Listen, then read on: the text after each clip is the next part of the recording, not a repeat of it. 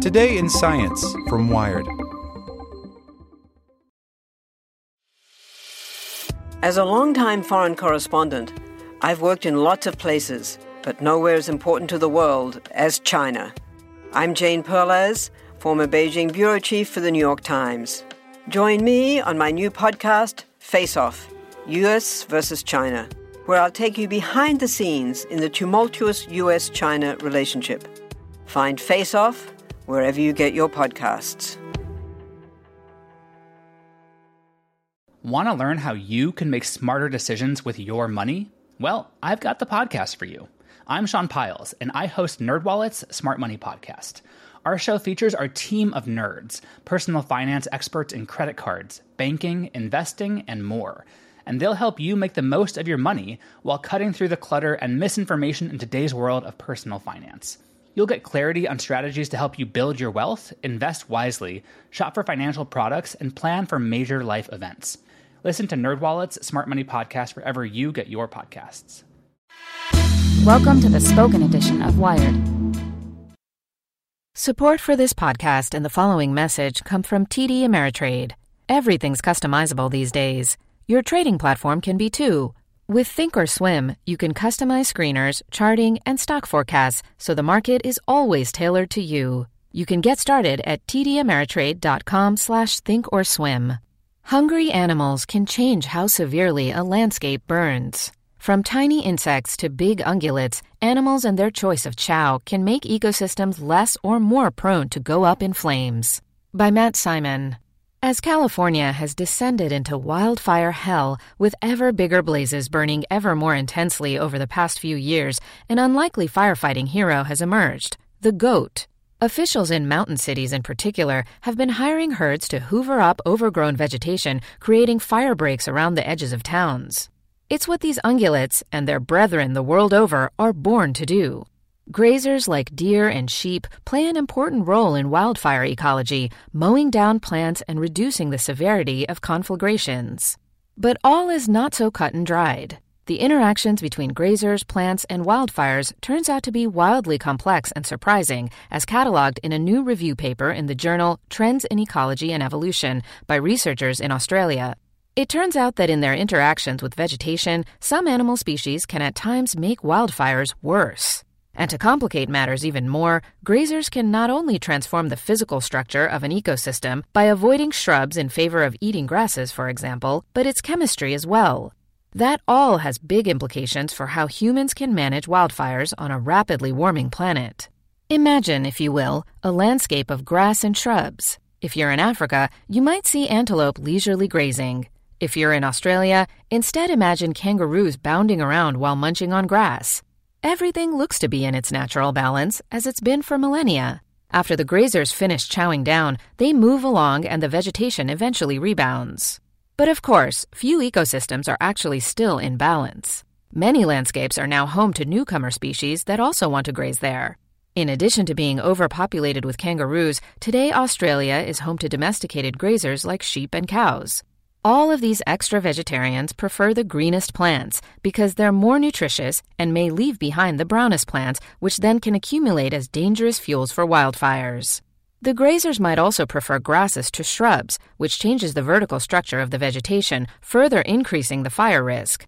A landscape dominated by taller shrubs burns a lot differently than a landscape dominated by shorter grasses.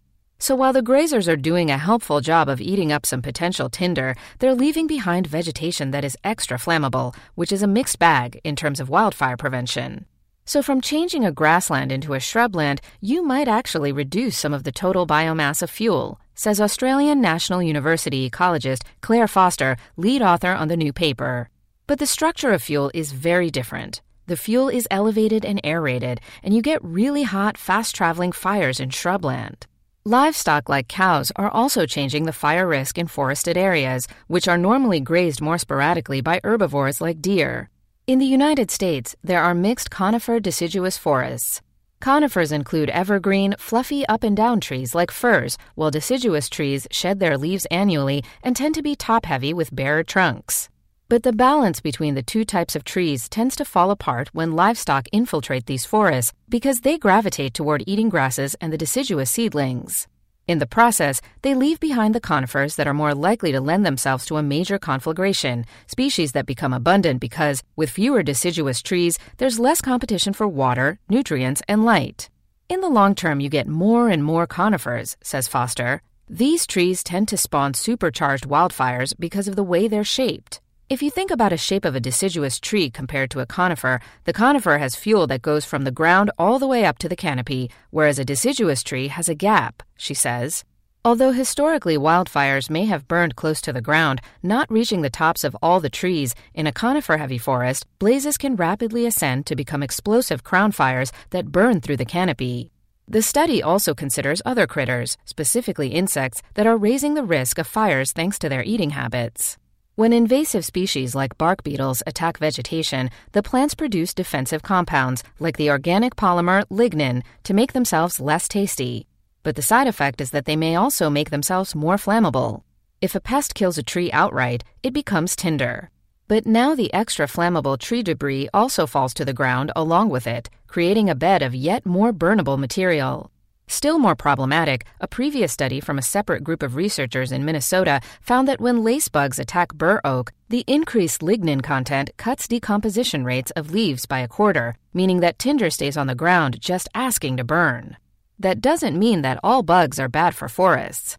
In fact, insects play a critical role in breaking down the leaf litter to make forests less flammable. The fewer insects, the more that leaf litter is going to pile up.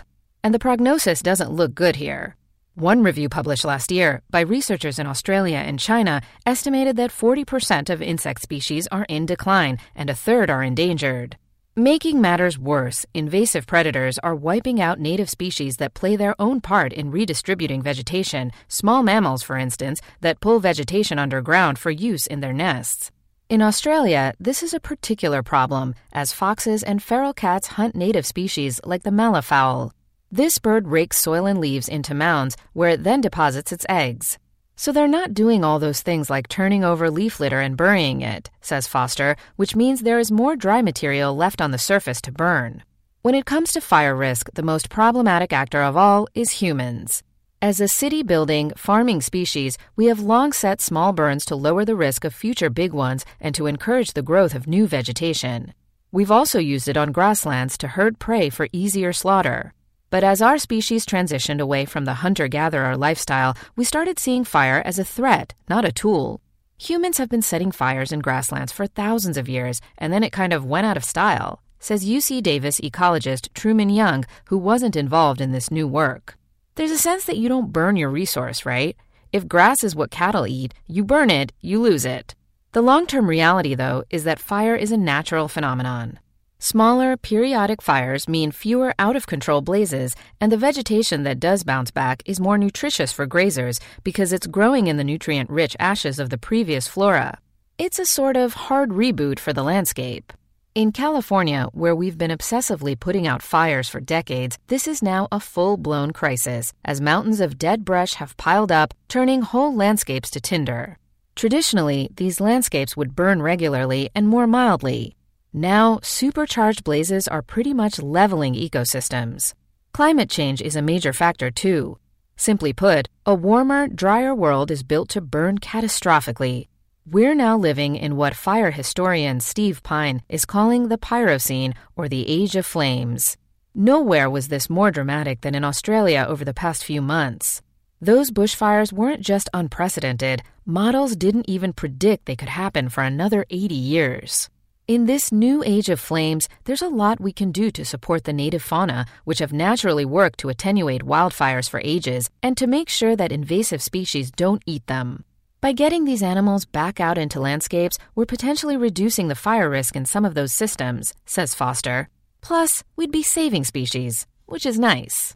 Goats may be adorable and all, but they won't be getting us out of this mess. Want to learn how you can make smarter decisions with your money? Well, I've got the podcast for you. I'm Sean Pyles, and I host NerdWallet's Smart Money Podcast. Our show features our team of nerds, personal finance experts in credit cards, banking, investing, and more. And they'll help you make the most of your money while cutting through the clutter and misinformation in today's world of personal finance. You'll get clarity on strategies to help you build your wealth, invest wisely, shop for financial products, and plan for major life events. Listen to NerdWallet's Smart Money Podcast wherever you get your podcasts.